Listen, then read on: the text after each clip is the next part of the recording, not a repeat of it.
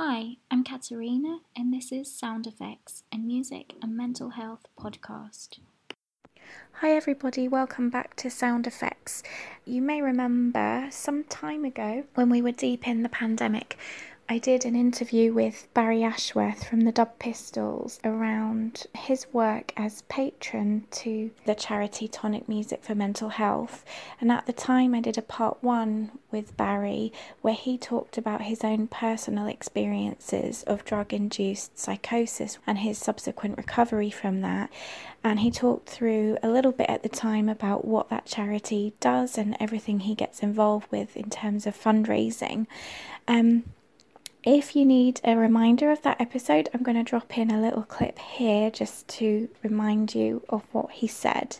I think this year has been awful. I mean, you know, within the music industry, obviously, not only have you lost your uh, um, your ability to earn money and provide for your family, you've lost your identity, you've lost your purpose in life, and you've lost who you are in life. And it's been a really difficult year. And I've constantly phoned around to my friends that I know within the industry just to check on people and see how they're doing. And, mm. and I'm not going to lie to you when I say to you they've been doing absolutely terribly. Yeah. Like you know, can, people who, who normally ha- are so positive and so you know always laughing and joking and um, you know, some of them can't even talk, which is worrying because mm. that's the ones that you really need to worry about, or the ones that open up are in an absolute terrible state. So mm.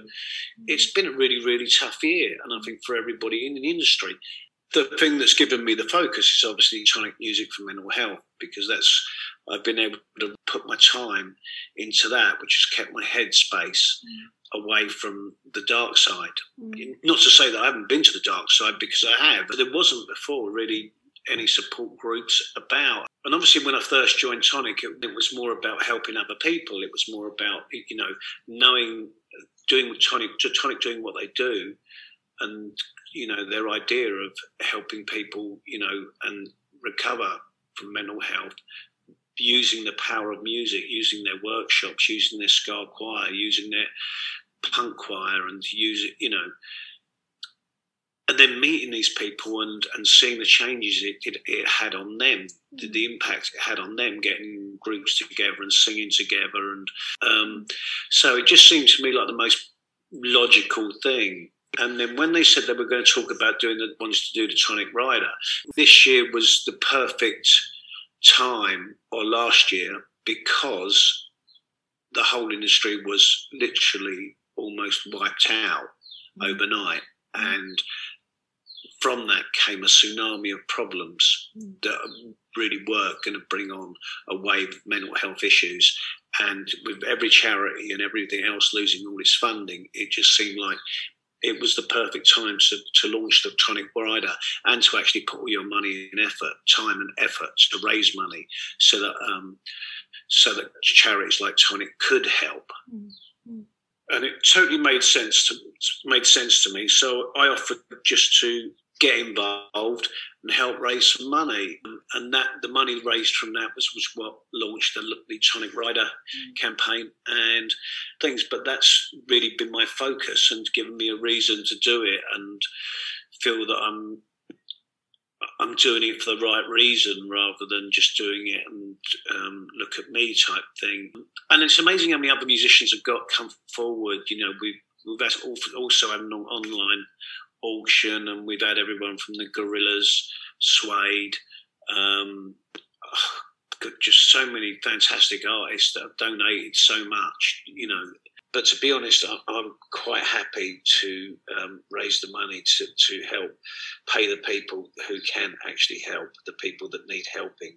I think they're the, I think they're the actual saviours and the angels and the pop stars in this one.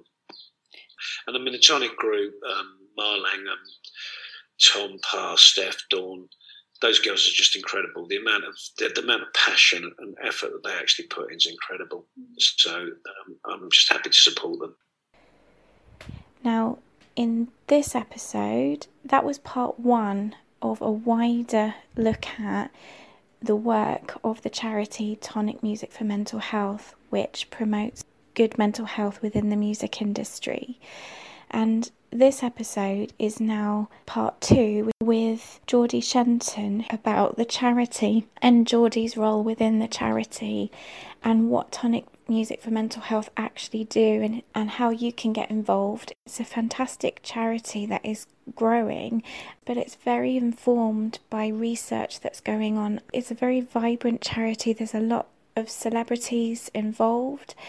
Adam Ficek Starsailor. Barry himself bears and it's growing all the time. Some of you may already know that um, Terry Hall from the specials, who died before Christmas, was actually the founding patron of Tonic Music for Mental Health. So, this episode, in some ways, is paying tribute to him and the legacy that he's leaving behind. And we talk a little bit about that legacy he's left and the vision that the charity has for ongoing work, kind of in his legacy. So I hope you find it helpful and informative. And most of all, I hope that if you need any support, you can turn to Tonic Music for Mental Health and the Tonic Rider programs for that support. Because there, I have to say, like, since starting this podcast, was in 2017 I started. I've really got to know Jeordie and other members of the team who have been incredibly welcoming and incredibly encouraging and and and it's been a, a, really enjoyable experience and I think that's the overall vibe that I've picked up from this charity. Obviously this podcast is a lovely community that's developed over the last few years and I, if you don't already know about Tonic, and I'm sure many of you do, that you will find community in the Tonic family as well, because it seems like a very embracing community. Anyway, that's enough of my voice. Um, I'll hand you over to Jeordie now, who'll explain everything very succinctly.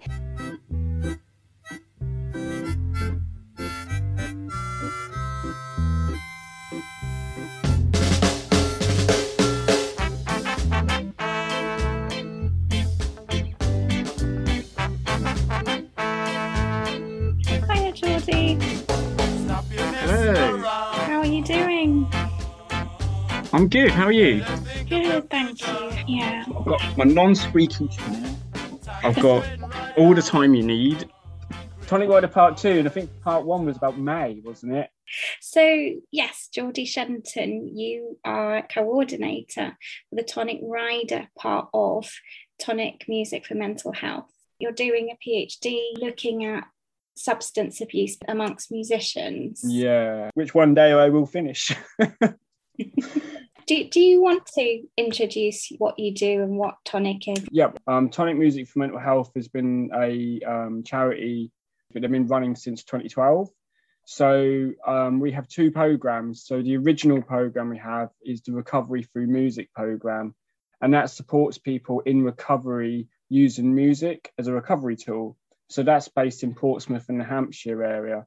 And then we launched the Tonic Rider program, which is the one I coordinate, and that's about promoting good mental health in the music industry. So that's with a program of talk workshops, support groups, and training courses that are free to all music industry professionals. So my role is to design, manage, review the courses, groups, workshops, and also one-to-one support that we offer. I wondered whether for anyone listening, as you've named like Tonic Rider events, whether we just list them like what is available to people? Yes, so um, at the moment we offer different training courses, support groups, and talk workshops. So all which are delivered online and are freely available to access for all, all music professionals. So we have the mental health first aid, the suicide intervention, and Rachel Jepson's mental health awareness in the music industry. In terms of support groups, we have a peer support group and a wellbeing group, and the talk workshops, we have a music performance anxiety workshop, emotional resilience, and acceptance commitment therapy workshops. And these are delivered on a sort of um, every eight weeks and they're on different days or times. So some of our workshops are in the evening, we have training courses at the weekend, we have groups and stuff in the morning. So the accessibility that hopefully we offer something for everyone time wise mm. um, to be able to attend any of our groups, any of our courses, any of our workshops, all that um, music professionals need to do is complete our online registration form. So that's on our website, tonicmusic.co.uk forward slash tonic dash rider. There's a button that just says registration form. There's a couple of el- eligibility questions, and then once the form's submitted, we get that we get that through to us, and then eventually, within a few days, one of our team contacts the music professional to book them on to whatever courses, groups, workshops they wish to attend. So that's the best way for music professionals to get involved. And again, I sort of emphasize the point it's not just for music industry professionals who are, experiencing poor mental health, but actually music industry professionals experiencing good mental health who may want to attend to learn new skills to support others. Mm. So it is really free to all music industry professionals. Um, as well as that, on our webpage, we have free mental health guides. So at the moment, we have a help with depression guide and we have a suicide prevention safety plan, which are free to download. Um, they're in like a PDF format, so they're, they're available to download. And also, we are regularly at different events with our tonic stands, and that's where some of our team are there to talk about the Tonic Rider program and also the Recovery Through Music program. And um, where we do sort of we, we, we, we attend these uh, tours to raise money. So we have um, sort of our merchandise for sale. And yeah and it's all i think that's a really great way to um, to talk about the program because i think there is this kind of yeah i think there's two things that hold people naturally back from attending certain sort of programs that are labeled mental health. There's the sort of almost like the the fear element in in the nicest way possible that it's like you know is something it's almost unknown isn't it? The fear of the unknown and then there's all there's always the, the stigma so that, again that's related to the fear that people may feel that they may be stigmatized which again as an organization we are fully empathetic and no one attends our program where we reveal the details obviously we follow confidentially confidentiality and anonymity and then also there is the sort of distrust. And again, that can resonate from sometimes there can be in any industry different organizations that you know provide mental health resources or programs maybe without the qualifications maybe without the experience but one of the strongest points of the tonic rider program is that all our team that facilitate our workshops courses our groups are qualified mental health professionals who have also worked or worked in the music industry. And I think that's one of the strongest points about our program because it's one thing to have the mental health professionals, it's one it's another thing to have um, individuals with experience working in the music industry, but to have both as a whole team, I think it's fantastic. And I think that's where you get the empathy and understanding because again, it's a it's a very unique industry so the tailored support is necessary. Yeah. So much to talk about, but maybe let's start. Let's start with Terry. Shall we start there? He passed away because he was such a big part of mm. Tonic, mm. and it would feel, I guess, a bit weird not mentioning him. Yeah, yeah, it was a shock. But um, Terry, Terry was our founding patron, so he'd been patron of Tonic pretty much since the beginning because he he come and performed at one of the early tonic gigs. And and the thing with Terry, he was a really active patron. So you, and we're really lucky at Tonic because we have all our patrons and ambassadors are really active. Um, but with Terry, he was a real supporter of the work Tonic Rider does, and also our previous program. So our Recovery Through Music program, the Tonic Ska Choir, was funded by the specials. That was that was great, and he, you know, he was a real advocate of the work we're doing all round. Um, we were focused on mental health we we were able to go on tour with the specials and take our Nevermind the Stigma stand. Um, and it was always lovely that the band and Terry always came up to us, spoke to us, re- really active, really involved. And yeah, it's been a real sad time over Christmas with Terry's passing, but his legacy will live on. And actually, um, it's been really lovely, all the responses we've been getting on social media, um, Gary Crowley's done a tribute on his radio show, BBC Radio London, which was absolutely wonderful. So it's been really, um, we, we, we really touched in terms of the just the fans and other artists as well. Other you know, because you know a lot of artists, um, quite prominent artists, were were Terry's friends. Um, and that's a really important thing as well. Is just um, the amount of love, and and uh, one of Terry's quotes was "love, love, love," and that's been um, that's been coming through quite a lot. So, yeah, it, it's I feel well, we we all feel you know Terry Terry is our founding patron and will always be our founding patron, and his work will will continue with Tonic. So, yeah, great legacy. Yeah, yeah. You could see from all the tweets that were going out, there wasn't a bad word said about him, and there was a lot of love, as you say. That, yeah. Yeah, and I'd only met him a couple of times, but what a wonderful person because he literally he come along. It was when we were doing the Coventry City of Culture event, so he curated it and said, "Oh, come along, have your stand and stuff." Terry just come along and he was just like, "Oh, nice to meet you, Jeordie. I've heard what you've been doing in the Tonic Rider program." I think, "Fucking hell, Terry!" Like with everything that you that's going on with your tour, your new album, with creating this event, he didn't need to be like that. Do you know I mean? If he could have been like, oh, you know, nice to meet you, and moved along, fair enough. But I think what how wonderful. We're we're so thankful for all the support he gave us. Yeah. And I think again, probably ninety five percent of famous musicians, famous people generally are wonderful people. Yeah it might be a strange thing to ask. I, I mean, he's kind of irreplaceable in a way. But I'm thinking about, you know, his legacy hangs on in in Tonic. Terry was our founding patron. We've got Barry Ashworth, and we also got Kevin Cummins as well as a patron. Oh, okay. um, and we have our ambassadors such as um, Denise Black, Lynval from Specials, um, Shawnee from the Pistols, among others, Gary Crowley as well. Um, so yeah, it, it we're really blessed with the patrons and ambassadors we've got. They um, are part of the Tonic family, so mm. it's we're we're really strong. Terry's helped us be strong because he was founding patron. He's helped us be strong, and it's it's because of you know Terry was a big part of that. So mm. yeah, we're really lucky um, in, in that regard. Bar- Barry's a very active patron as well because obviously he does Barry's Flying Circus and he's um, regularly posting content about Tonic Rider and the other work we do. He is very um, showman-like, but he is utterly fantastic as a patron.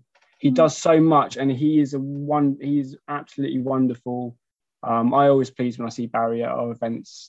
We're very, very, very, very lucky. And I'm sure I've uh, even had Bez being involved somewhere along there. Yeah, so Be- Bez has been involved previously through us with um, Barry's Flying Circus. So he did the Barry's Flying Circus, which is our fundraising event, our main fundraising event for Tonic Rider. He did that in 2020 and 2019. Um, but he's a he's a great support, and he um he's provided quotes for us that we put on our website and put out on our socials, and he's very um again been been a great asset to have sort of his input in terms of the Tonic Rider program and just general having that kind of industry support as well. And again, it's fantastic because we have different um, figures within the music industry who are almost like well friends of tonic. So some are actually then attend our program some don't attend our program but it had to have that kind of um, support. And and, it, and to, list the amount of people that support us with that would just take sort of over an hour probably. Um, it's been fantastic. And it's it's nice to feel sort of welcome in the industry to um, to do that which is which is really good one I think it was one of Noel Gallagher's guitarists wore a tonic t-shirt at Glastonbury or something. Like, literally randomly he had a tonic t-shirt oh, on, wow. which is really really cool. Um, was really really cool. Yeah, but we're we're always going to recognise Terry as our founding patron. Yeah, yeah. So no, and I think it's a great time as well because we're now expanding the program. We've got you know our partnerships continuing to help musicians. We've got a referral pathway with a BAPAM we're hopefully well we are going to be doing some festival and gig work more than what we've been able to do. Um the po like i said program's really expanded we've now got lucy heyman involved and chris madden as oh, well. Ra- rachel and adam continuing. It'd be great to have you involved at some point as well katie like oh, if, um, i'd love to if you want me. Um, yeah without a doubt without a doubt. yeah it's a great time. It's a great time. But it's coming out of a sad time with terry's passing as well it's it's kind of just making me think about you know all the work that you've done since tonic started and even when we last spoke i think it was only 18 months ago when we spoke um and how much has changed since then already it kind of gives an insight into just how active everyone is within Tonic and how it seems to all be growing. And it feels like an organism that's sort of gaining momentum at the same time. I like that word. Um, an organism. Yes, it's so we recently um, celebrated our second anniversary in terms of the Tonic Rider program. Tonic itself, the charity, is now um, heading to its eleventh birthday. Um, yeah, so with Tonic Rider, it, we started with one peer support group, which was facilitated by Adam Ficek, and we had mental health first aid champion training as well. Not the, fir- the full first aid, it was a champion tra- training to start with and it has grown considerably. We now offer the full mental health first aid course. We've got Suicide First Aid Lite. The peer support groups are now funded by Help Musicians, and we deliver a range of those. So some have been in partnership with the Musicians Union, others in partnership with Independent Venue Community. We've done specialist peer support groups for particular record labels. We've got one upcoming on music performance anxiety, which Lucy Heyman's facilitating. And we've got the Leeds peer support group ongoing now in partnership with Independent Venue Community, which Chris Madden is facilitating. Um, and we also have another training course we do is the mental health awareness in the music industry training course, which Rachel Jepson designed and provides through Tonic Rider. Um, so the program has just expanded. Is um, yeah, when you really reflect, it's quite um, yeah, it just just did just grow. We really thought we are very fortunate because we've got a great team, we've got great partners and help musicians, we've got the BAPAM as well. We have a referral pathway with the BAPAM, so we were able to refer um, musician participants for one-to-one clinical support through that pathway. We've got other great um, partners as well, like I said, Independent Venue Community Musicians Union, mm. um, and it's yeah, and we've got resources coming out in the, you know later in the year. Actually, I say later in the year. It's actually a lot sooner than that. Um, and we're hopefully we're expanding our festival and, and, gig work, backstage support to be sort of more in the heart of the music industry. So we've got that to be announced very soon.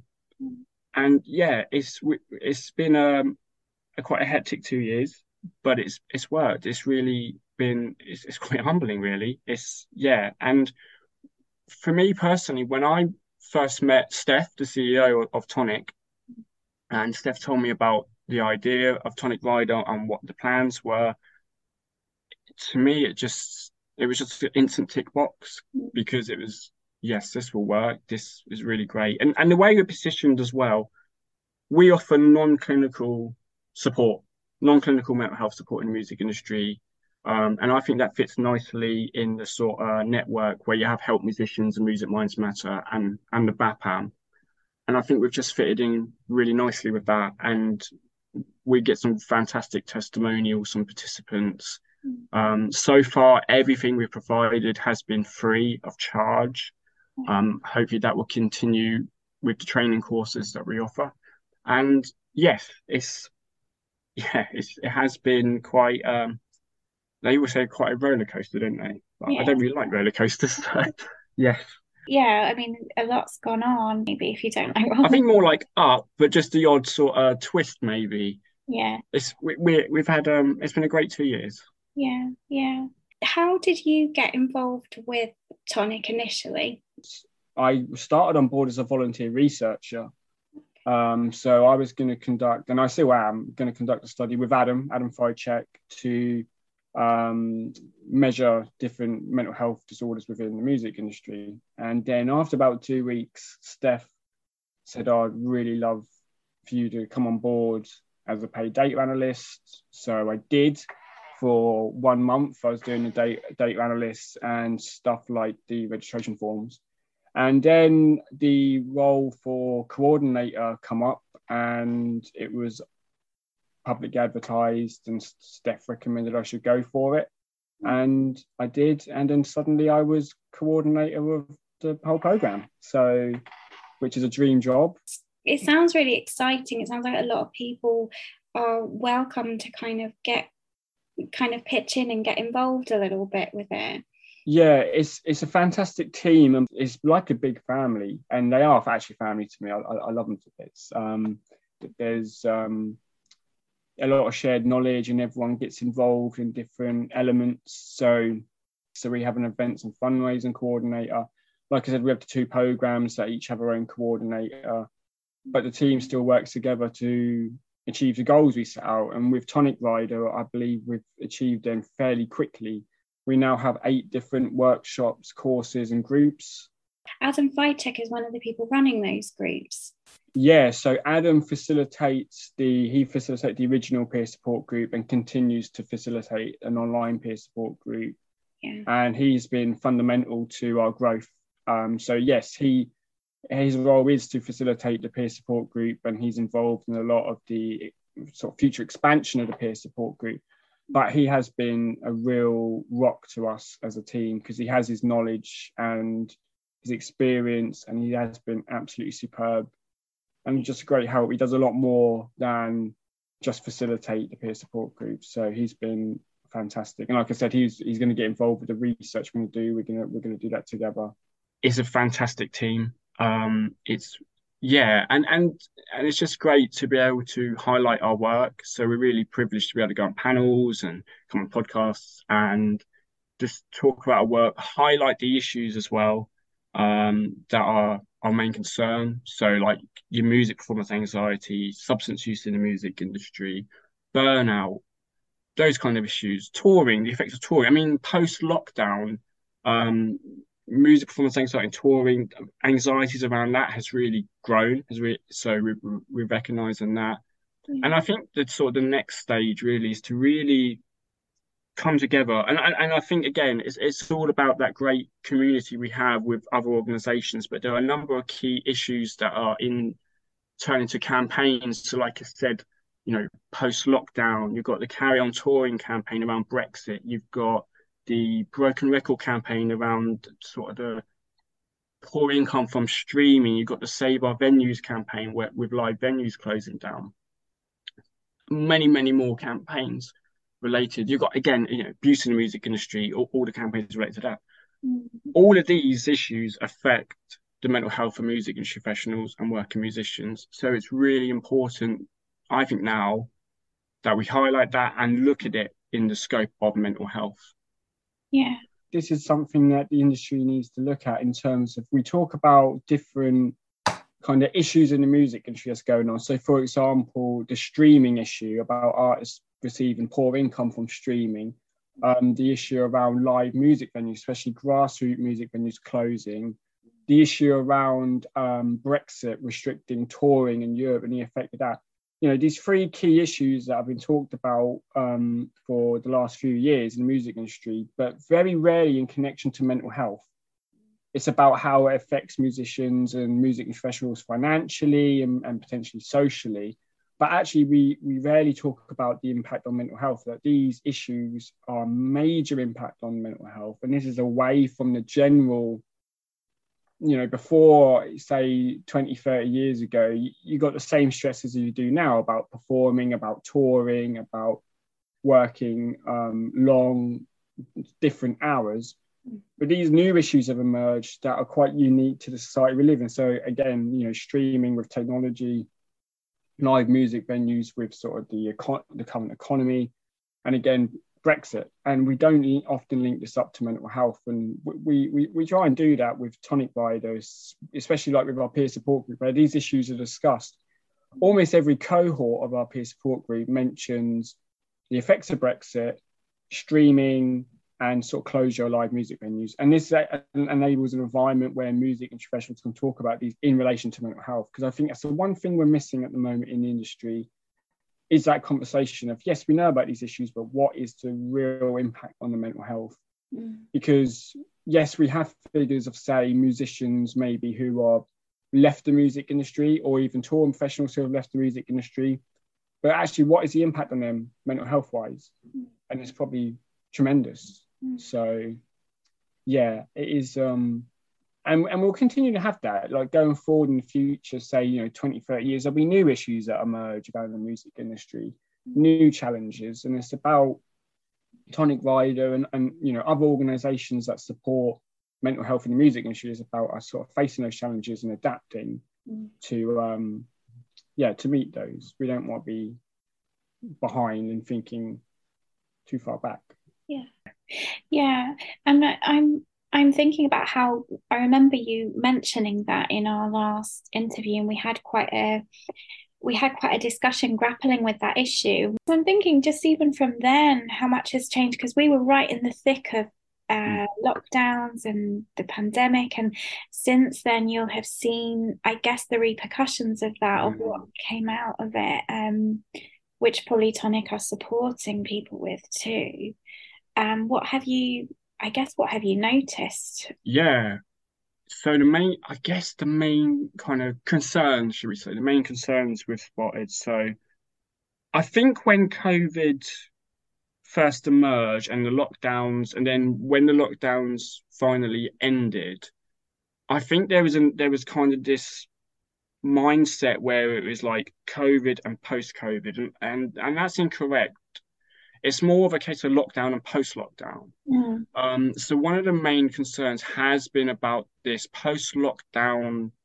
Um, you could say trauma in some ways. You could say the effects of actually those pretty much 18 months of lockdown have have impacted everybody, um, and and quite harshly the music industry because of the closure of venues, tours weren't going on, um, those those kind of things. But with that, there's certain concerns that maybe aren't highlighted enough, such as like music performance anxiety or social anxiety as well around networking in the music industry. Because if if you do experience those anxieties and you've got maybe a week before performing or a few days then those are the days where you're experiencing anxiety. And then as you're about to go on stage those kind of things. Mm-hmm when you have that and it's elongated for 18 months, the impact of that is, you know, it's quite significant.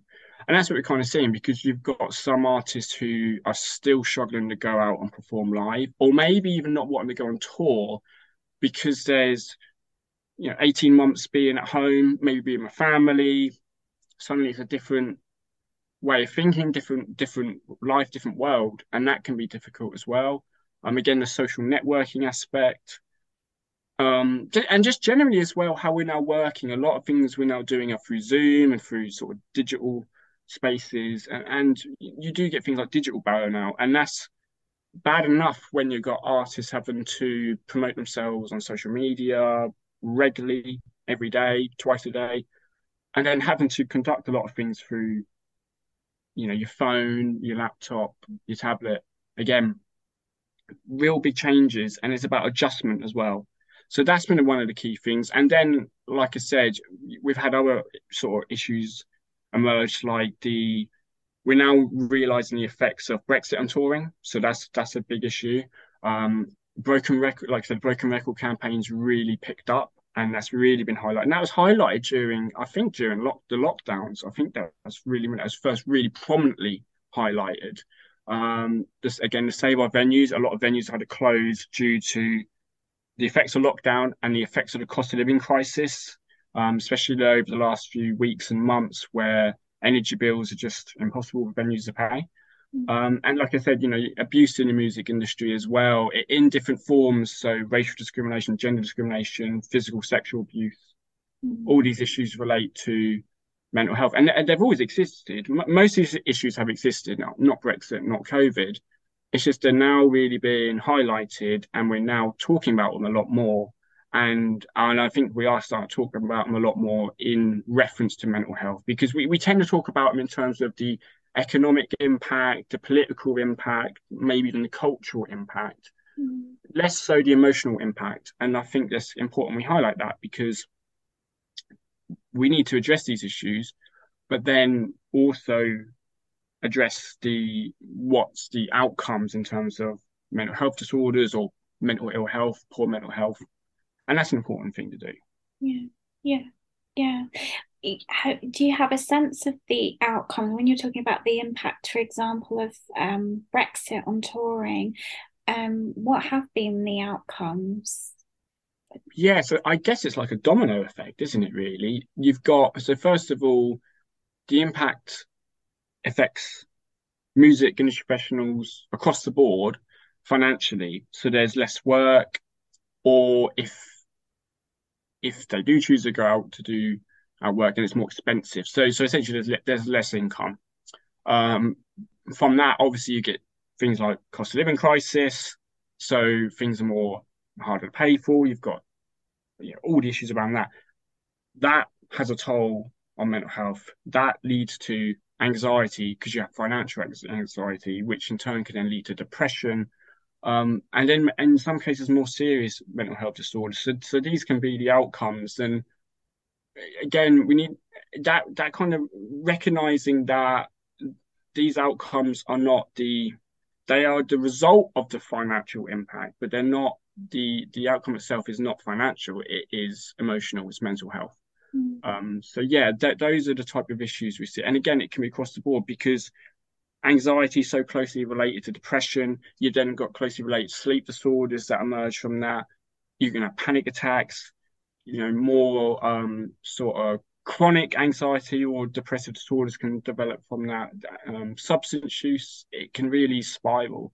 Mm. Um, so yeah, that is the those are the outcomes, and that and that's part of the reason we offer the support that we do, why we have the peer support groups, why we offer the workshops we offer, is to it's not just about the knowledge that's conveyed by the facilitator, but it's also about that peer-to-peer support, like-minded peers attending a course, a group, a workshop, and there are fellow working musicians, fellow music industry professionals who are most likely going through a very similar experience, not the same, but similar mm. and being able to share thoughts around that, fears, identifying barriers, solutions as well, finding solutions. And one of the really fantastic things about the peer support groups are most of the peer support groups that go on to form WhatsApp groups, Facebook groups, those kind of networks. So they do the six weeks. So they meet every week for six weeks, 90 minute sessions.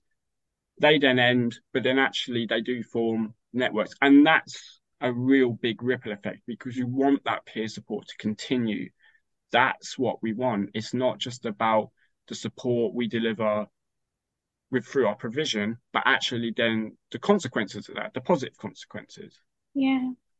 It's it's so interesting how these two things coincide, like the increase of use in social media uh, has that negative side, as it were, mm. but then the positive side is, as you say, that it's enabled digital support group, well, online support groups, and then WhatsApp connections and, and yeah. social media. So there is, um, yeah, it's quite a double edge, and it's quite nice what's emerged from it as a result. Um, yeah, it's nice to know that that's happening in a way, as you say, a ripple effect. I'm seeing that a lot in other all across the board, like in therapy circles, like the people even coaching and stuff, and how people are taking the reins to support themselves. You said like peer peer to peer connections. It's really nice. Um, yeah, it's about skills as well. It's about it's about learning skills. That's how we sort of perceive the whole program that we offer. It's about skills that you can use yourself pass on to colleagues and in the wider music industry? I mean, we encourage, um, you know, as many music professionals in the UK to participate in what we offer, but that's a lot of people. Um, so it's it's good to have that ripple effect of going, oh, I've learned these skills through through Tonic Rider, and you know, you just try it out maybe, and and I, that's a really key thing as well. And it's great. It's really great to see because it, it's the music industry is very it's large, but it always feels like a community. It always feels like someone mentioned to me the other day, um, like a six degrees of separation that you always know someone who knows someone, and that's the sort of community aspect. And because we delivered most of the program online, so we deliver. There's always a peer support group delivered online, the training courses, workshops. That means that we can have people from the music industry who may be based in the most northern part of Scotland to the most southern part of England, um, you know, Wales, Northern Ireland. And that's great because it, it takes, you know, not every music professional is based in London or Manchester or Glasgow. Mm-hmm. They live across the country. And that's really that's one of the real positives we've gained from the last two years is being a, being able to bring together you know members of this community who are so geographically spread across the UK mm-hmm. and then they develop networks from that as well. Yeah yeah. And you're kind of talking about on the face of it like the community of peers in you know musicians or people with working in the industry. But you're you're also i guess talking about the people behind the scenes people like you people like lucy tams and you know everyone working in the research side of things and the and charity side of things. I think when people think of music and mental health or that you know mental health in the music industry it can trigger an image but a lot of people don't realize just the network of of things that are going on under the yeah. surface. And you've mentioned already like so much like obviously tonic are involved in these support groups but they're doing research constantly you know you're you're researching constantly. And um obviously adam as well like all these people. And it may be worth like i'm just wondering whether we could because eh, they're all on board with Tom and Tonic as well. Maybe we could name a few of them and just have a sense of um just like an overview of what you know what they're doing because it is a big network of people. yeah, um, it is. You know, Tonic is a big network of people, and um, it's it's interesting as well because actually, so like as you know, we we have Adam Ficek supervises all our peer support groups. So Adam is a UKCP registered psychotherapist. He's a drummer, Babyshambles, um, and he's also you know music teacher, and he also does doctoral research as well. So he, he it's like the, the knowledge there of mental health and music industry is quite vast. And again, we've we've got Rachel Jepson, similar, you know, counselor, singer, also done research, and that is it's it's that is there is a community now around mental health in the music industry and it covers so many things. It covers you have your psychotherapists and counselors you have your coaches you have your researchers in academia or your researchers in the industry. You've got the charities and other organizations. It's it's a real from when i first started researching the topic which is now seven years ago, I think it might even be eight. I think it's seven years ago. Um, and at the time, I first approached the subject, not for long, like only a couple of weeks, but at, at the time when I, the reason I first decided to research the area was I had to pick a dissertation topic, and on the day of picking my dissertation topic, uh, Scott Weiland passed away from Stone Temple Pilots. Um, so that led me to think, well, why why is it that it seems in it, it, that a lot of musicians pass away fairly young, um, usually through unnatural deaths when it's a when it's a young death. Why is that? And that first, you know, very very early days, that was almost that romanticized notion of sex, drugs, and rock and roll. And from that, quickly within weeks, I realized actually there is this mental health in music industry. It is a it's about poor mental health, mental ill health. So what's happening in this industry? And I remember at the time it was it, it seemed like that field was quite small, mm-hmm. um, very small in terms of the researchers, in terms of therapists. Um, you know, the names that come out were your sort of like your early researchers like your Susan Raeburns and your Geoffrey Wills, um, who did some cracking research in the 1980s. Susan Raeburn in the US, Geoffrey Wills in the UK. And then you had your therapists. And I remember at the time learning about Adam's work and Rachel's work. It's very small. And then you had help musicians at background. But it's that's what it seemed. It seemed very small. And it's it's now we're in 2023 it's just grown. This feels really grown, and that's really great to see because it's. I think now we're we're starting to see the the effects of that because we've got artists cancelling tours, but not in a way where it's like cancelling tours and it's really quite um, sad, dramatic, and almost immediate criticizing. It's different now. It's about artists cancelling tours to protect their own mental health, mm. and that's understood by fans, which is wonderful to see.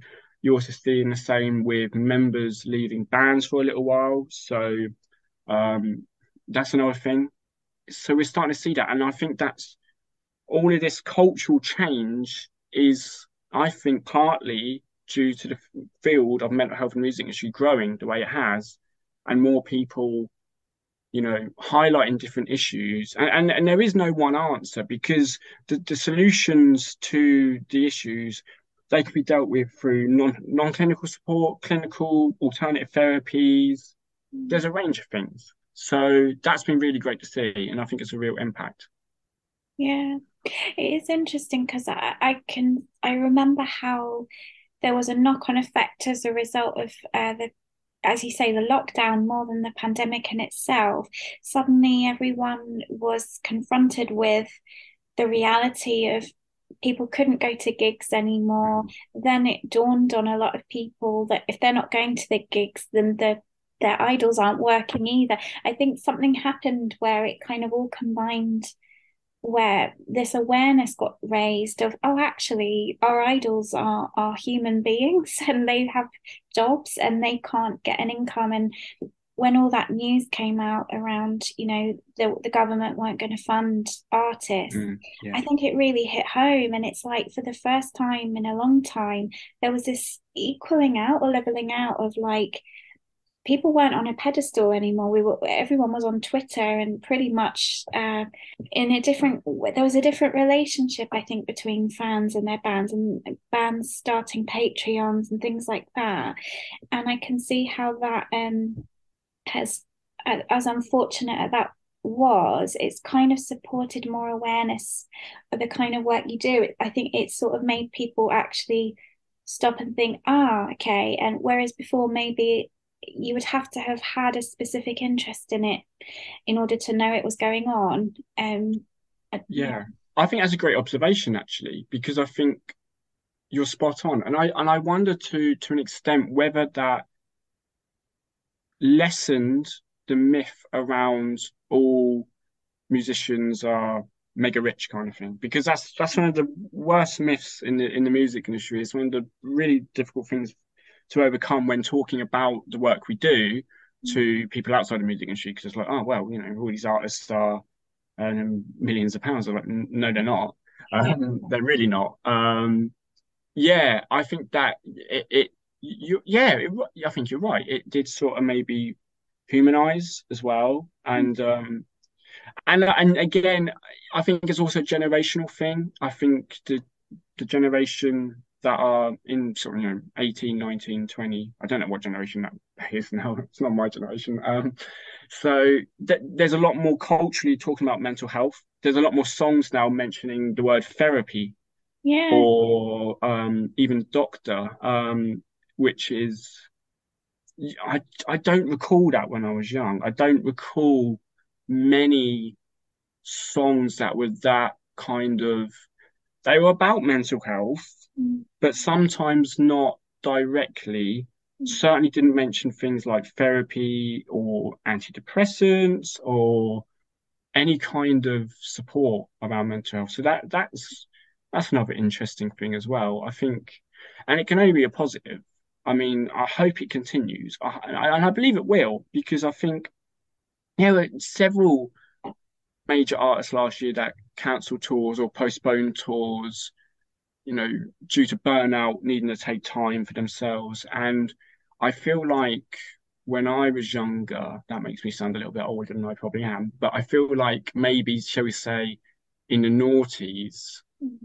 and before, that had that happened, there'd have been a bit more, there'd have been a bit of anger, maybe, yeah. maybe a bit of not understanding why that was the case. And and and and quite possibly where there's been tours cancelled many many years ago, and a, and a, maybe the reason wasn't the truthful reason wasn't given. That was you know artists or even crew. You know crew.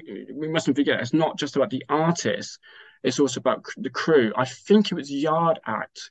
I might be wrong, but I'm pretty sure it's Yard Act who come together with their crew and decided to postpone or cancel a couple of dates just to take time out, go see their families. I'm pretty sure it was.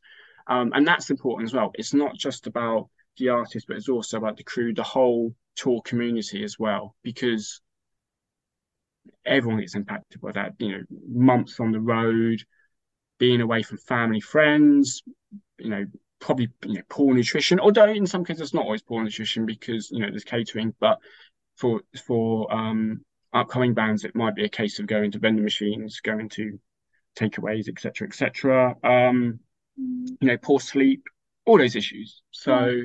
yeah, I think it is. I think that's a really good observation you made actually about um, COVID. I think that's spot on. Yeah, yeah. Because yeah, and it's I think it's raised people's empathy massively. Um, it's just yeah, it's just something I really noticed, and that word humanize. You said um, I feel like we've gone from glamorizing to humor humanizing. I feel yeah. like that's the that's the trajectory. It's and it's almost like the concept of fame now almost comes into question because it's like, well, we had a different relationship to it before. I, I, don't, yeah. I don't know that it can exist in the same way now, but yeah, I don't know. Very, it's very interesting because, um, like when I again when I first started researching the topic mental health in the music industry, um, you know, when I when I told, shall we say, when I told lecturers, to be honest, when I told university my plans, it was kind of ridiculed in some instances because it was like, well, why would you want to research musicians as I was researching and around mental health or risk taking behaviors? What, why would you do that? That's not really a thing. That's not a topic. So I I wonder now, seven years forward, if that would be the same now. I I I, don't think it would. I, I think in that short amount of time, I feel like if undergraduate Jeordie was raising that topic for his dissertation, that actually it'd be like, yes, we've got an understanding of this because we've seen these tours being cancelled and we've seen this artist talk about mental health and we've heard this song yeah, I think it's a cultural change.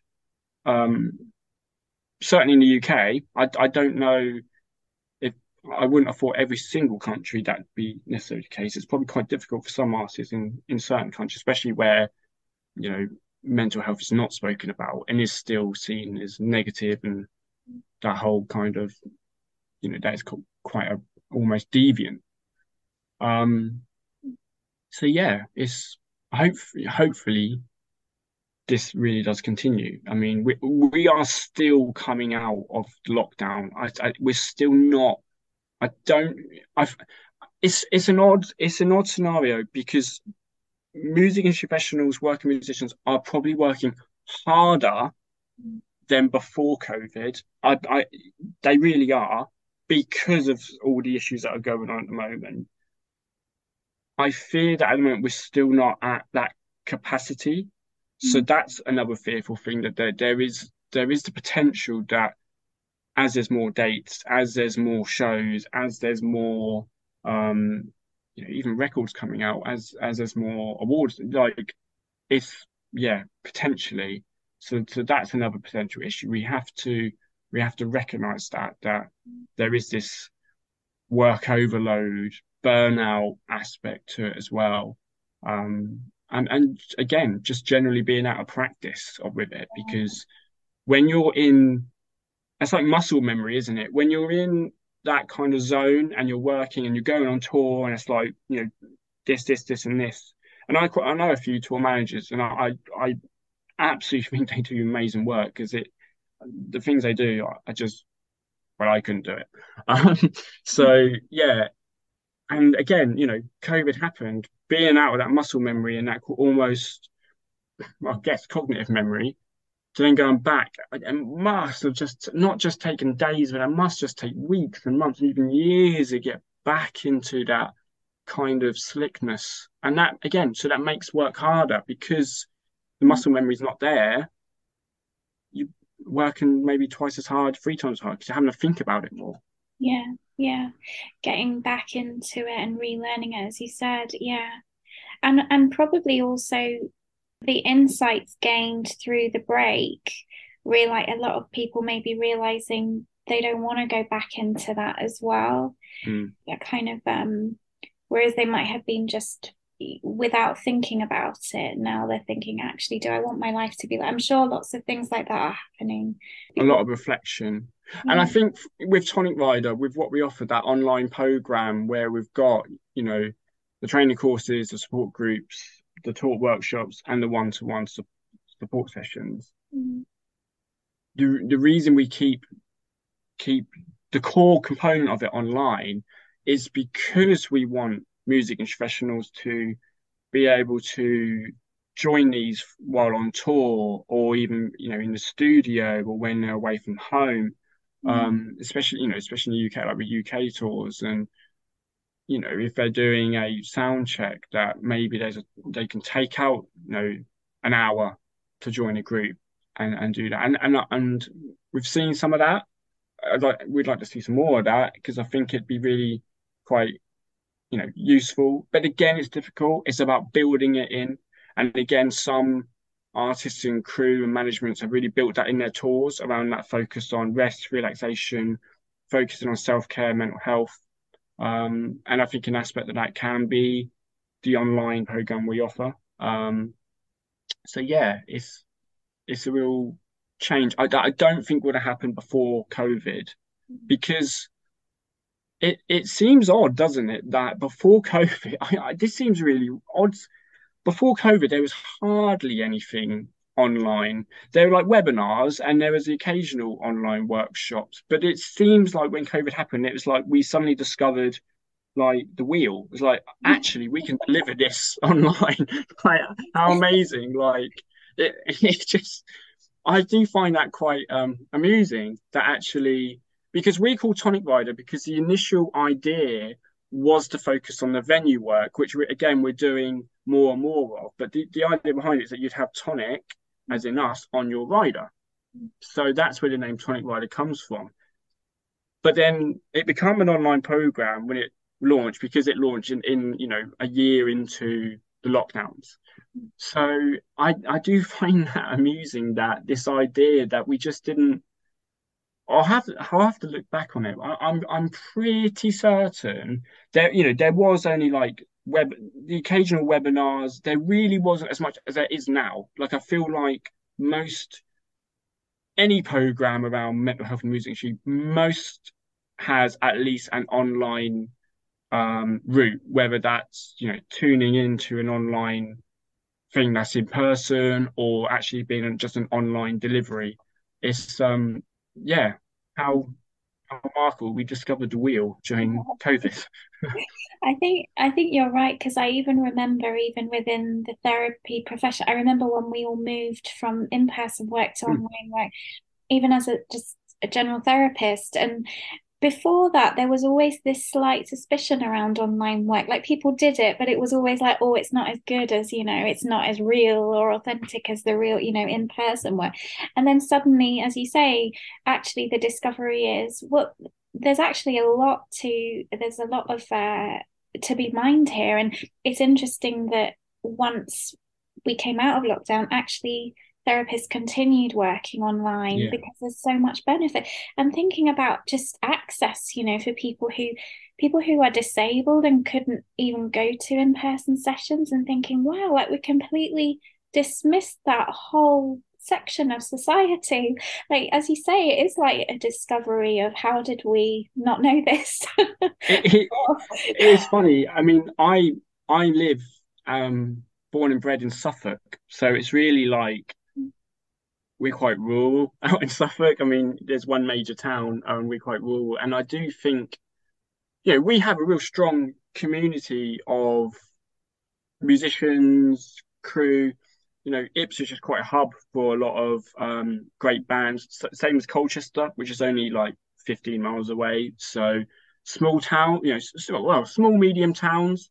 Um, but again, thinking back pre, you know, pre-COVID, to maybe access mental health support specifically around the music industry, they would have needed a trek into London, which you know it's only an hour on a train, but you've got the cost as well. So you've got the you know you've got the time element, you've got the cost element, you've got um you know even just the, the social element, family friends. You know being able to go, okay, I'm going to block this you know, I don't know, six hours for an hour and a half workshop in London.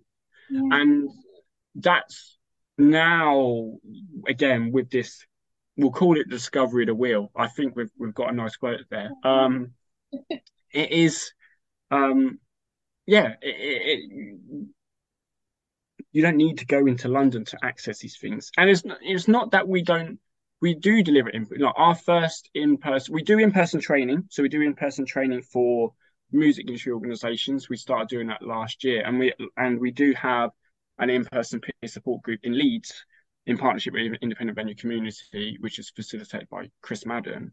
Um, and that's the first time we've done an in-person peer support group. So that's based in a music venue, space at Oporto. Um, so it'll be interesting to see how that how that works, how that goes. I think it, I think there'll there'll be a lot of positives from that. Um, but it will be interesting because again, another another thing to consider is, you know, even this past winter, we've had what was it? So we've had that there was COVID, flu, and strep A. I think the, the media is reporting, yeah. and maybe we are be, be, becoming a bit more aware of that as well. That actually, oh, should I meet up and do things in the winter? And I, I think we have to balance those anxieties because we don't want to stop doing things like going to gigs in the winter. We don't want to stop going to. We don't want December, January shutdown. That that the music industry can't. It can't do that, and it isn't. It isn't about that. But it is. It is an anxiety that is justified. It's justified to be worried about catching a virus because we've gone through. The whole world went through COVID, and it was quite a scary time. Um, so that's that's another issue that I maybe didn't mention earlier was actually hmm, very much that. So there is that kind of preference for online stuff, particularly in the winter, and maybe in the sort of spring and autumn, that in-person stuff is maybe more favoured. But again, you know, running this peer support group now, so and as I speak, it's January, so yeah, it's it will be interesting to see how that goes. I think it, it will be great. It will be it will it will be really great. But I do think that is that is an anxiety as well.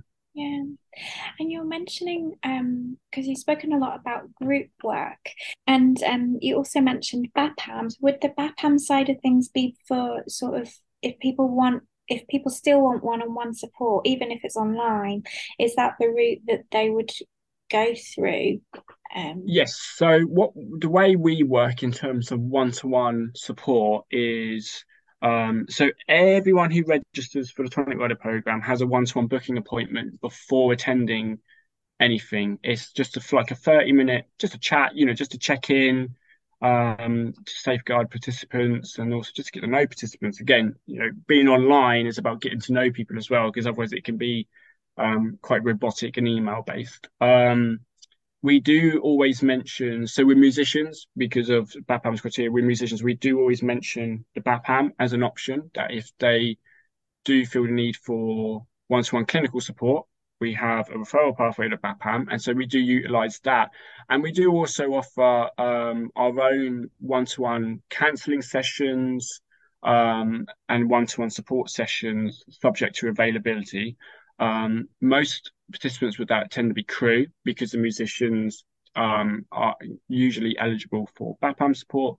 Um, and also the support sessions tend to be like a one-off support session. So this is more about kind of like as maybe a certain concern or an issue that that the that someone may be experiencing that they just want to talk about with someone from the music industry who's got training in mental health so that you know they are mental health professional. So we offer that as well. Um, we don't we don't tend to promote that. It's more of a case of um,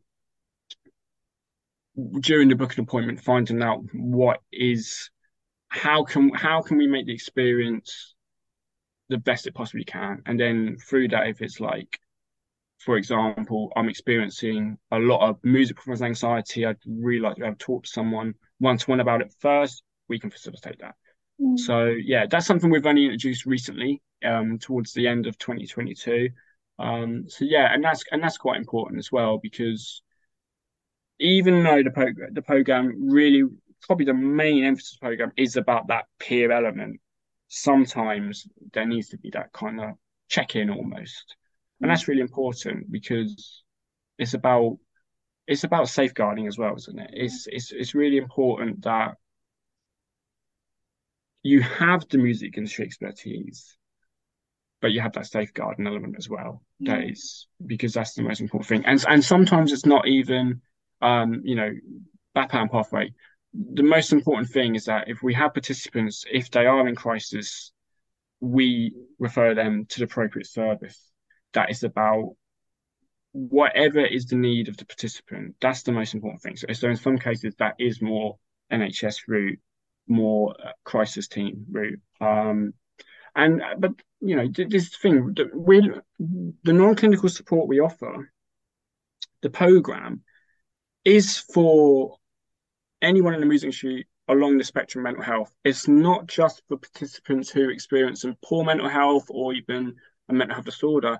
It can be for you know, and it is for participants who experience good mental health, maybe never experienced um, mental ill health, maybe never been diagnosed, but they just want to come along. They want to learn new skills. They want to do training courses. They want to do the peer support group, even just to kind of like network and just just share those kind of issues and experiences. And in some case, you know, we do have participants attend and they they give their sort of years of experience with that. Mm. That's that's the thing with Tonic Rider. It's it's it's not it's it is for everyone. Mm. It's for everyone. Anyone in the music industry in the UK can benefit from attending the Tonic Rider program because there are skills around mental health and well-being that can be learned even I, I, I've done one of the training. I, I did uh, Rachel's mental health awareness in the music industry course um, when I started at Tonic Rider, and even though I've got you know years of research around the topic, there was stuff from that course that I learned and I and I use to this day. Mm. That's the thing is though it it it, it can teach so much. It's, it's it's a wonderful, it's a really wonderful program in that regard yeah, just hearing you sort of repeat that it's open to everyone, I think is important because I think people people maybe do feel shy about it. And I guess, you know, also mentioning that one on one because there may be some reservations for some people who aren't sure yet if they want to mm-hmm. dip their toe into something, they're not ready to see people they might recognize you know all of that. Um so knowing that they can still approach they can make an approach and they can have a one-on-one kind of consultation it sounds like um or assessment. It's like it was like a chat really. I, I, I wouldn't really call it an assessment. It is it is i mean of course the book and appointment is done in a in you know completely safeguarded completely safe environment. But it is it, it's just about having that initial conversation with the participant.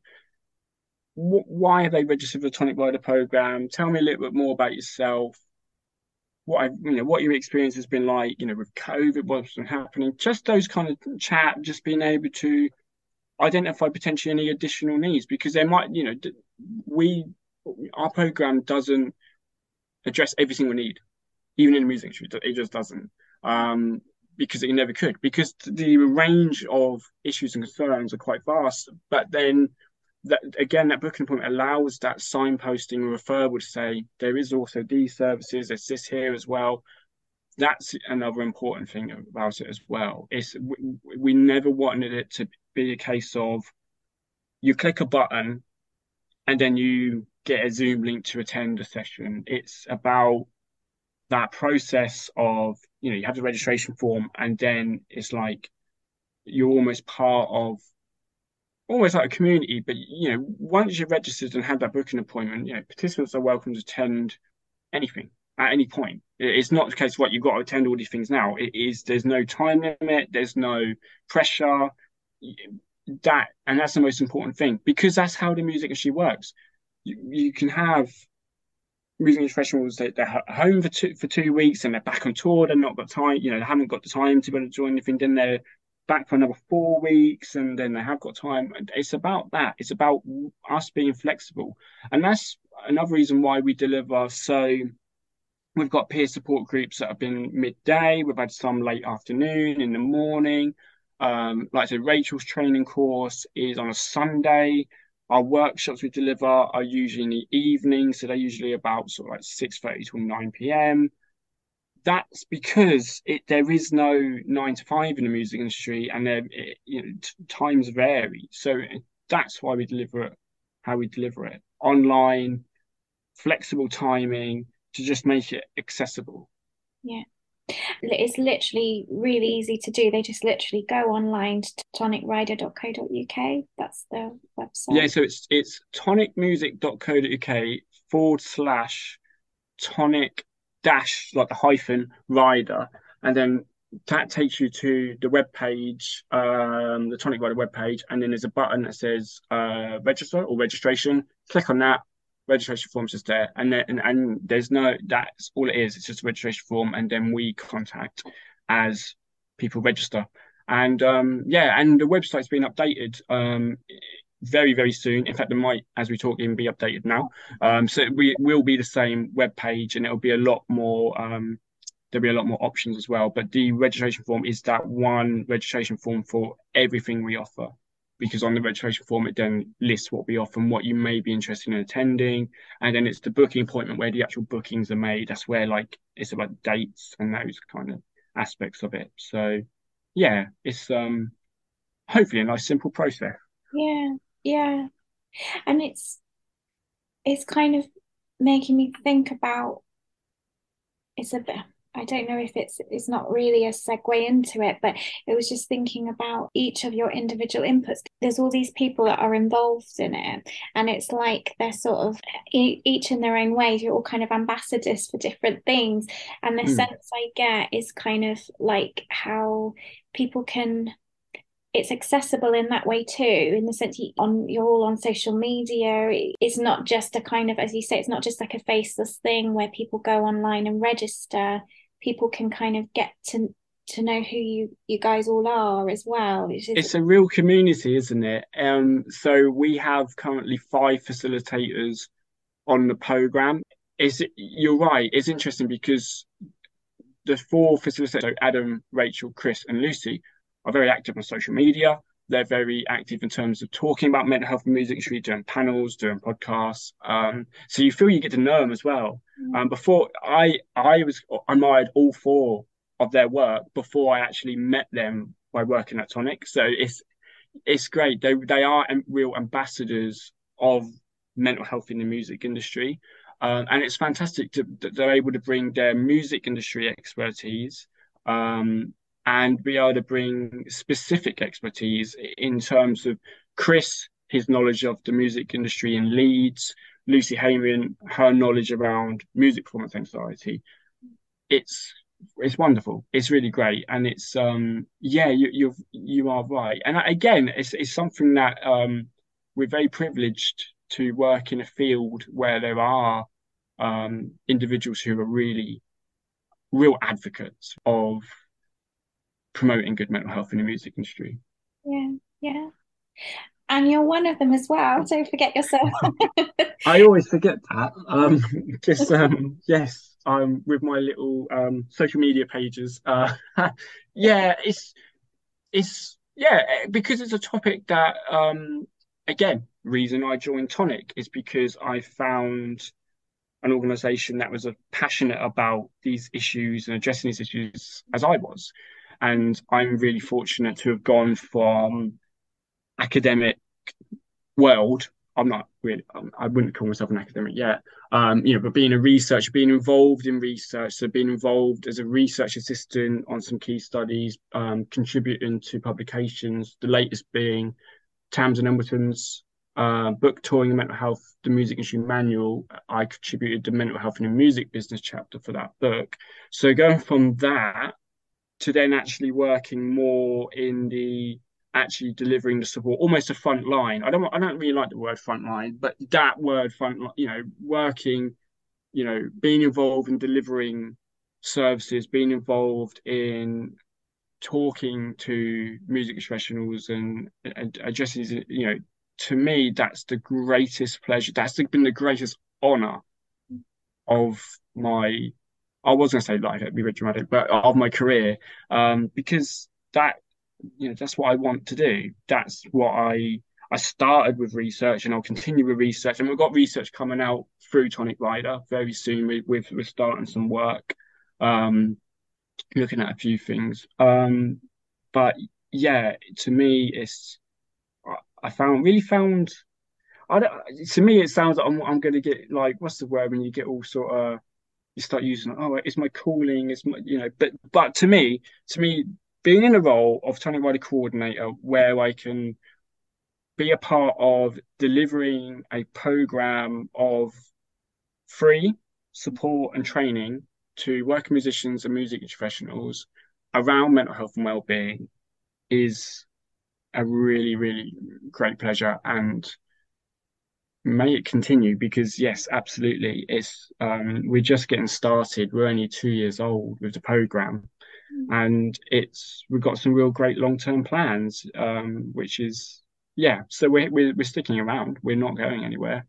And yeah it's it's um, you've caught me off guard there with that you know. Every time every time it's like don't don't forget yourself. I'm like oh um but yeah it's um yeah, it's been nice because, like I said, uh, you know, like I said earlier about, you know, seven years ago, there wasn't much discussion around mental health in the music industry, and I think some of the stuff I used to do before Tonic and even during Tonic is talk about on social media, reach uh, the odd article that come out.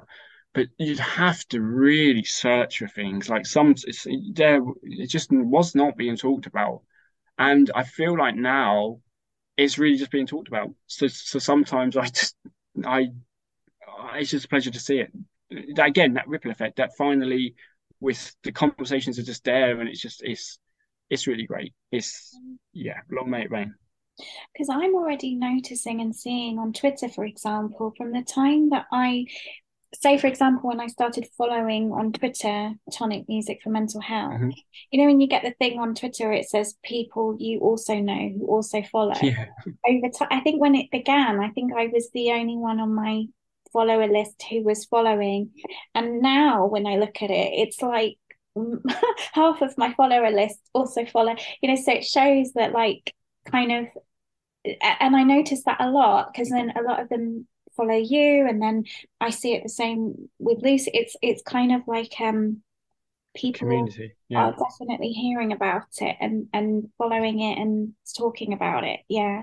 In terms of the growth of tonic um that is 100% down to steph steph lang and our ceo's vision. To take tonic from a local charity shall we say in portsmouth based in portsmouth um, originally, well, it didn't start as a charity. It only become a charity, I think, four years ago, um, before it'd be CIC. So starting, you know, providing music workshops for the local community, developing that and having the Tonic Ska Choir to then having this vision for a long time. So, so this has been years and years in the making of you know delivering everything around music but never delivering something for the music industry and having this vision to say that's what i want tonic to do next mm. and just within you know in the two years how it's grown where we are a national charity mm. what we deliver through tonic rider is national it, we've delivered you know again it's online, but we're doing different stuff in Leeds. We've done work in Margate. We've had events. Let's not forget the Tonic events. We've had the Libertines do a show in, in Liverpool to raise money for Tonic Rider, and we've also had, um, you know, other shows across the country and other events that have been Tonic Rider focused. Mm. That is all down to Steph's vision, which I to, I, I don't think it's words to describe how much I admire that because, yeah, you're right.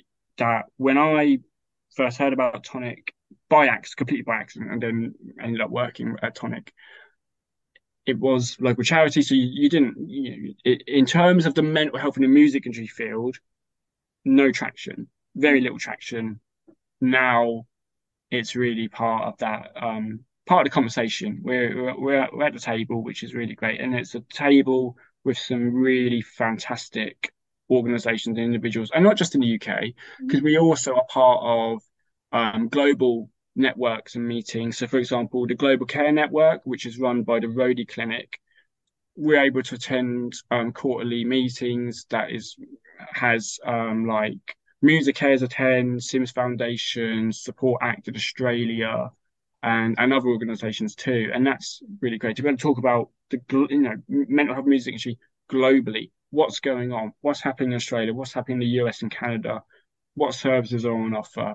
Learning from one another as well, which is a really really great. There's really it's a really great network.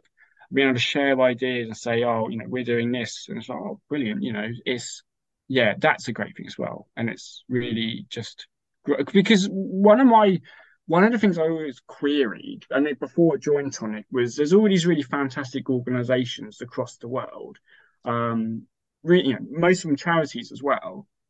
But it seemed like that no one knew one another. it's always it seemed like it was all very much in isolation and in silos, and no one quite knew what was going on. And I remember just sort of checking them out again through my research and being really amazed. Oh, this is fantastic work here, really great. I feel like now there is greater community and greater following and greater knowledge, and that's down to, like I said, meetings like the Global Care Network and others. There are others about um, AFEM, Association for Electronic Music, have a health group, so that's got individuals attend that. That's another example. So yeah, absolutely, it's it's really I feel that's a general thing as well, isn't it? That you kind of would spot on social media. This is just a funny conversation. You you would spot, oh, this therapist is works in the music industry, and you got the BAPAM register, which is like the always like the the grand book of yeah. therapists working in the music industry. Um, so you'd have that, and you go, oh, okay. And now it just seems like a lot of people are connected with each other now, which is wonderful. Which is really really, it's it gives a great outlook for the future of the music industry.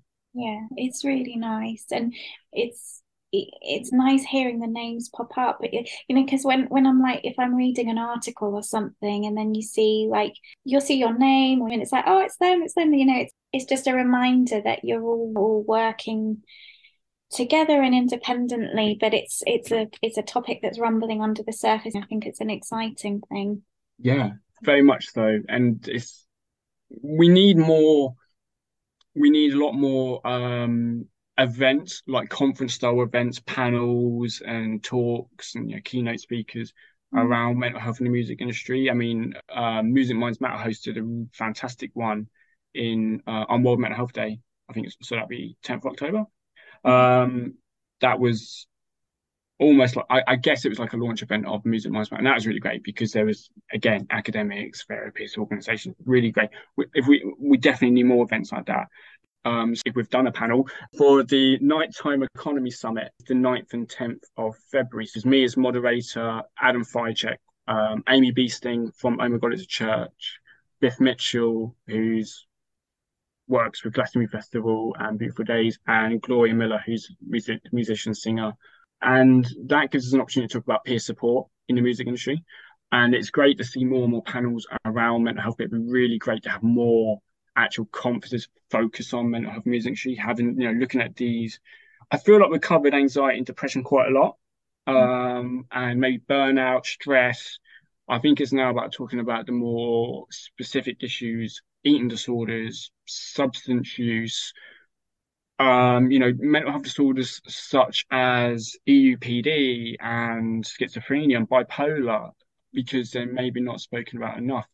Um, bipolar is being covered by um, Sarah Sharp, who's doing a PhD study around bipolar in the music industry among women. Um, so that's something, but again, we, we need to have these conversations more and uh, it would be really really great to have more events and really highlight well, i feel like time is now. I feel like it's going to happen. Um yeah. I, I can see how actually it's really quite vital and important to track that and um, in order to support when those situations happen and especially with um, drug use um, drug induced psychosis and and things like that that that will happen. And I know Barry talked about that in terms of his own experiences. So and and what really fascinated me was around that idea that because he was sort of you know, because he had a high profile, people mm. were sort of egging it on and kind of encouraging it. So rather than it being looked at as um, actually he's he's in a bit of trouble here, let's help him out, it's kind of actually with let's think about the money, let's think about the gigs, you know, and and then the fans want him to perpetuate the behavior and it became a cycle. Yeah. So I can see um, why that's so important to to throw a spotlight on. I think you're right though. I think I think in terms of um, like with Barry talks about like substance use and how, like you said, how people egg it on and encouraged to partake in, say, he- heavy alcohol use, um, different forms of drug use, problematic drug use. I think also as well that I think one way we can there's multiple hypotheses, but so we can look at it as does the music industry attract people who are susceptible to certain mental health disorders? It's one way of looking at it, including substance use. Does the music industry actually almost socialize people into um, developing certain mental health disorders? Again, substance use being an example. So, so that's sort of there's these kind of two hypotheses there, and you are right about how um, there needs to be more sort of knowledge and sort of skills based learning around how to um, regulate and manage those mental health disorders while on tour, while work doing work in the music industry, which is not like a normal job. It's not nine to five, and there's not there's not always kind of well-being support with the organisations or even, or even HR, for example. So that's a good point. And and, and plus as well is um, generally in society, but I probably more specifically the music industry, probably the rate of sort of underdiagnoses of certain mental health disorders is is probably quite high. Um, for different reasons. So whether that's because um, music industry professionals don't have sort of time to speak to a GP, receive a diagnosis, which takes a long time to receive diagnosis of certain mental health disorders as well. So factor that in. Or even if in some cases there's almost like um, almost like an innate discouragement. So not a direct discouragement, but also this kind of um, that sometimes you can imagine that a music industry professional, and particularly performing performing musicians, the performing artists themselves, mm-hmm. is that if they are experiencing a crisis or certain symptoms of mental health disorder, sometimes it can be difficult for for them to maybe receive the support because obviously they're a fundamental part of say a tour or say a record. And understandably it can be difficult and not actually in a bad way because i think this sort of idea of um, individuals around a performing arts not saying something that is always kind of labeled as oh they're they're doing it in a negative way and i don't think that's always the case i think it can be difficult sometimes with generally that if we say have a friend or family member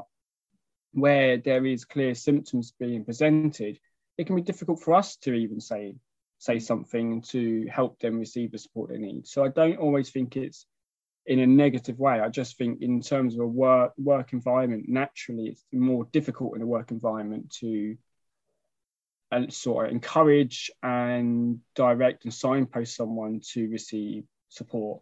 So with the music industry, it's it's the same thing. And again, it's, it's probably exacerbated further because of the nature of the work with touring, with being in recording studios, not being nine to five. Again, not being nine to five, so doing work overnight where there, there is less access to crisis support, etc. So yeah, I think that's one way I look at it, and, I, and that's something we I think we're quite passionate about as well. It's not.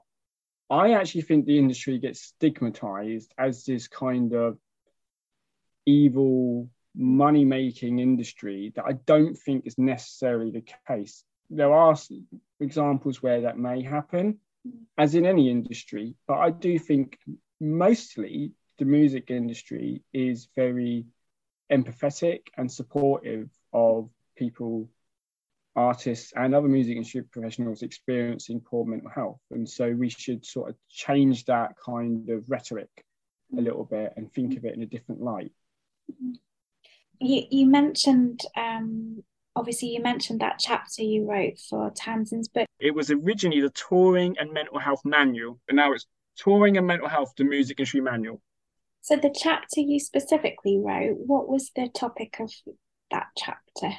Yeah, so I was privileged to be able to write the mental health in the music business chapter. So the the idea behind the chapter is to give a summary, a nice overview of the research that's been conducted on mental health in the music business. So that looks at um, prevalence of mental health disorders in the music industry and also contributing factors to mental health disorders.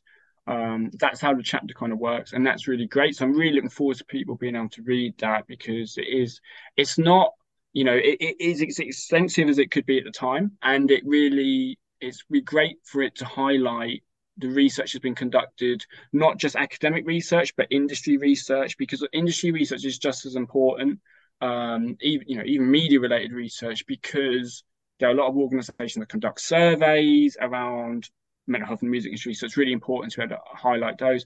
And, and, what amazed me while writing the chapters, how many different countries ha- had actually had a study emerge, which is really great. And, I, and I'm really pleased to highlight that because it's not just the UK, US, Canada, even Australia and New Zealand. Um, you know, there's studies across Europe. There's studies um, in South America. There's studies all over. It's it was really wonderful to highlight that. And um, hopefully it just gives that kind of overview for because this book you know Tamsin's book is aimed at artists crew managers who are on tour who go on tour to be able to read this book. And there's chapters around um, you know anxiety depression sexual health nutrition um, you know loads and loads of chapters on you know individual issues shall we say um, hopefully, my chapter just gives that kind of overview of the research that's been conducted because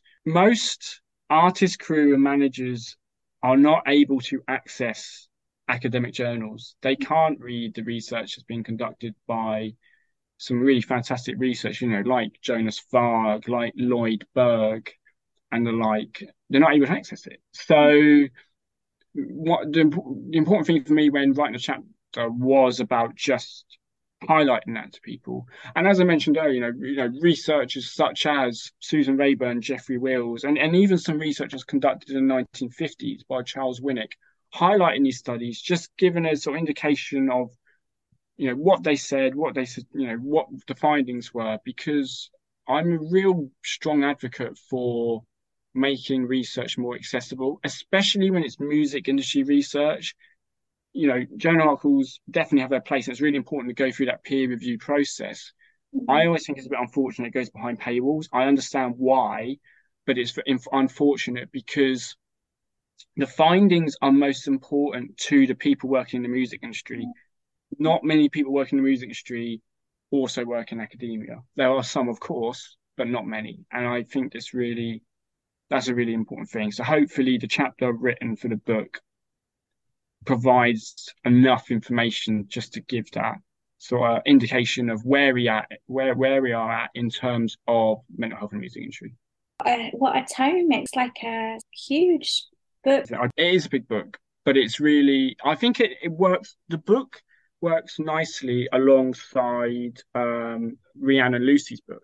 Mm. Sound advice. It, it's another great book for that I recommend artist crew managers purchase or take a look at take out in the library. Um, yeah, it's yeah, really, hopefully, really useful. I know it'll be useful because it's a, it's a really great, it's a wonderful book. It's a really, it's a really wonderful book, and um, I think it's nice to have that little bit, you know, the academic. I know it's really, it's research informed. So yeah, and there's some really great events happening around that as well, around the book that are going on. My favorite book actually is there's a book called Musicians and Addiction by Paul Saintilan from Music Australia, and that is fantastic. That's one of my favourite books. It's uh, again, that's another thing as well. Is that one of the consequences of our field expanding is that you're getting a lot more books on the topic. So last year we had Ian's book. Uh, Bodies, Life and Death in the Music Industry. Again, you know, approaches the topic in a different way, approaches it from music journalist perspective, but actually really important piece of literature for the field. And there's been similar books that have come out around that. And again, we coming from an academic world where sometimes non-academic published books or industry reports are not always appreciated when citing literature. I think it's really, you know, we need to. They're important pieces of literature. They are. They just are. They are important for the industry, and um, yeah, it's. Hopefully there'll be more. I mean, I don't know if I'll ever write a book. Come on. um, it's bad enough write a chapter, but um, it's um, I I believe there will be more more books coming out because uh, you know the again a lot of the individuals involved in the field are doing research at masters or doctoral level themselves. So that's a really great thing too. So hopefully there'll be more publications um yeah. But i i do i am a strong advocate for accessibility. Yeah. it is really it's yeah yeah absolutely. Yeah it would i mean again we're fortunate at tonic rider because we have academics on board we've got myself we've got adam you know rachel there's a lot of people working in academia on our team um, i don't know what it's like for our partner charities like help musicians and BAPA. i'm sure they do but i thought you know it just would help so much the service provision mm. of charities such as ourselves just to be able to not only access the papers but also be provided them. Uh, yeah. For, for actually, and that's another thing I encourage researchers to do to have, you know, research, researchers. I've, I've written this journal article, I've done this research. Tonic Rider, please have a read of it. You know, if it helps. That's so important because it's such a missing link. It's it's like you've got these two islands, yeah. and there's some slight connections, but it, you know, we're not talking steel bridge. We're talking rope bridge at times. And I think you know the reason reason we don't receive I don't there isn't really that much research done in the UK. Surprisingly, even though we've had research like Geoffrey Wills, big you know major seminal figure in the field, most research tends to be US and Australia, not really the UK. There's still a little bit of a um, gap, which with Tonic Rider we're hoping to fill because we've got some plans. Adam's on board with that, so Adam's involved with it. Um, yeah, so we'll see what happens with that. Perfect. The next step is to be able to have studies that are academically rigorous, but with an industry approach where it's accessible. Yeah. So, and that's we're really lucky with what we're doing with Tonic Rider. So we've got Adam and we've got um, a lecturer from the University of Portsmouth um, involved in hopefully doing multiple studies where we we've got the peer review element and then it will be the industry element. And on the team, so my background is in statistics, so we're able to do like t tests, ANOVAs, real complex stuff. Adam does qualitative stuff, um, so he's really clued up on IPA. Um, but we're hoping with that to be able to give something a little bit more complex. But then when we produce it and present it to the industry, we can put that in non-jargon, non-academic language. Mm. So we, that's a really key thing. Otherwise, there's no point us doing the research. Yeah. There's no point us doing the research if it's not academically rigorous. But then there's no point if it's not available to the industry. Yeah. But I, I do, I am a real advocate for a lot of um, like research that's been done by the media. Um, I think I was either DJ Mag or Mixmag. They did some. They did like an. I guess it was like an investigative jur- journalist report but she did a really great piece of work. It was something like DJ Minds Matter. Um, and there was like a little survey and there was interviews with DJs. Fantastic. Mm. absolutely fantastic. And, and that should be cited because, okay, you know, it might be rigorous and, you know, there's bound to be some flaws in it because of the sampling, etc., etc. Mm. But we have to take these findings and use them and go, you know, build it from there and go, okay, you know, here's some initial media stuff, and then we'll go more into the academic. I, am a real advocate of that because yeah. there are some really, really fantastic studies that have been done um, by music magazines, actually. Yeah, I guess it's more enjoyable that way as well because you kind of go into it, you can go into it almost as a fan. Mm. And and then you can get into the music mags and the findings and then gather it together and then think oh that's opened up a research interest. I'll go and find the absolutely that corresponds to yeah. Absolutely. And there's there's been plenty. I mean NME did i think with vice they did i think three videos around substance use in the music industry. Um again, great. It's a great piece of almost documented evidence, isn't it? But yeah, with Tonic Rider, that's we're planning to to do some research to highlight some issues that have not been covered. So we're really excited about that. Mm. There's been, been really great work, you know, studies that have been produced around the specific campaigns I mentioned, like ISM, do some absolutely fantastic work around um, discrimination in the music industry. I think they have at least two reports now, and also Black Lives in Music had their two reports that are, you know again and linking to mental health, which was really important, not just looking at the important issue around discrimination and abuse, but also then linking it to mental health. Really key, really great studies. Yeah. I really appreciate the way you've kind of given the the ground of of where all this stuff is coming from.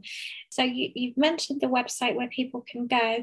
Is there anywhere else like can people contact you on twitter um social media or... yes. Mm-hmm. so we are on facebook instagram and twitter under the handle tonic rider uk um it has the uk at the end because for some reason tonic rider was taken. So oh. we just put tonic rider uk but it is the same handle for all three and that's where there's regular updates about our upcoming courses, the groups, the workshops, the events we're we're running, any um, new resources released because we've got new mental health guides coming out in the next few months.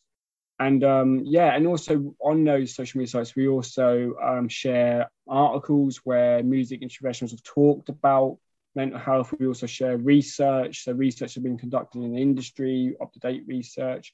And we also have a blog, and we encourage all music professionals, if they wish to write a blog around music, mental health, or me- mental health in music, then please do contact us um, because we do have a blog on our website that goes out every Saturday where different topics are discussed. So we've had one on performance anxiety, we've had one on um, a participant's experiences attending the peer support group, and that's a real fantastic way of um, sharing people's stories and their and their knowledge as well. Mm, fantastic. So, yeah, wonderful areas for people to go to and just um, get involved. Basically, get involved. We also have a video as well, but um, that's that's on our webpage. But um, yeah, very proud of it. On that note, I will let you be. Let you have a rest of your evening. Perfect, Jeordie. Thank you so much for it's your. It's been time. a pleasure. It's been a pleasure, and I'm looking forward to achieving one of my bucket list goals of being on your podcast. Oh, amazing! so. Thank you, and you. Take care. Bye. Bye. Bye. So take care, everyone, and I will be back after this episode with more. Thank you so much to Jeordie for your support and for your time. I really appreciate it, and all of you at Tonic. I think you're all fantastic. At the end of the episode, you heard Jeordie talk about this book by Tamsin Embleton called Touring and Mental Health The Music Industry Manual. That book is out on the 23rd of March. You can get it on all major stores or direct from Omnibus Press, the publisher. I'll be at the book launch for that um, this week, and I will be interviewing Tamsin very soon about the book as well.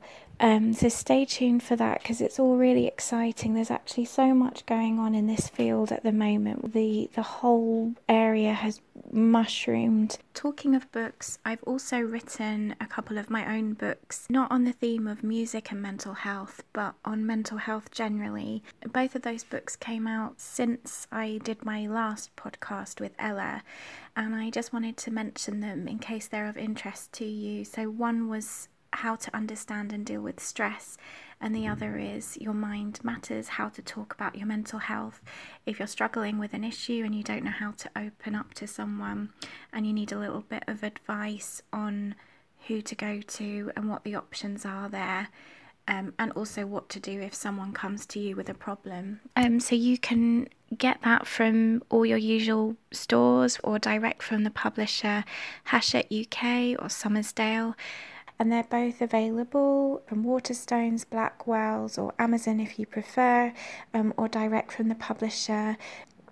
Yeah, I also didn't mention this, uh, but a while back in November, I was invited to sit on the panel at John Robb's Louder Than Words Festival, and I was on the music and mental health panel for that alongside uh, Simon Williamson, who's written a book about his experiences with mental health running Fierce Panda record label. That book's called Pandemonium How Not to Run a Record Label. I was up there talking about my experiences of working with musicians as a therapist, and um, it was a really great experience. So that's it from me. Contact me at sound affects pod on twitter or at sound underscore affects underscore podcast on instagram or email me soundaffectspodcast at gmail.com support me at ko-fi.com forward slash soundaffectspod subscribe do whatever you want to do but most of all just i hope that you enjoy these episodes. Your support means a lot to me. Take care everyone and i'll be back very soon. Bye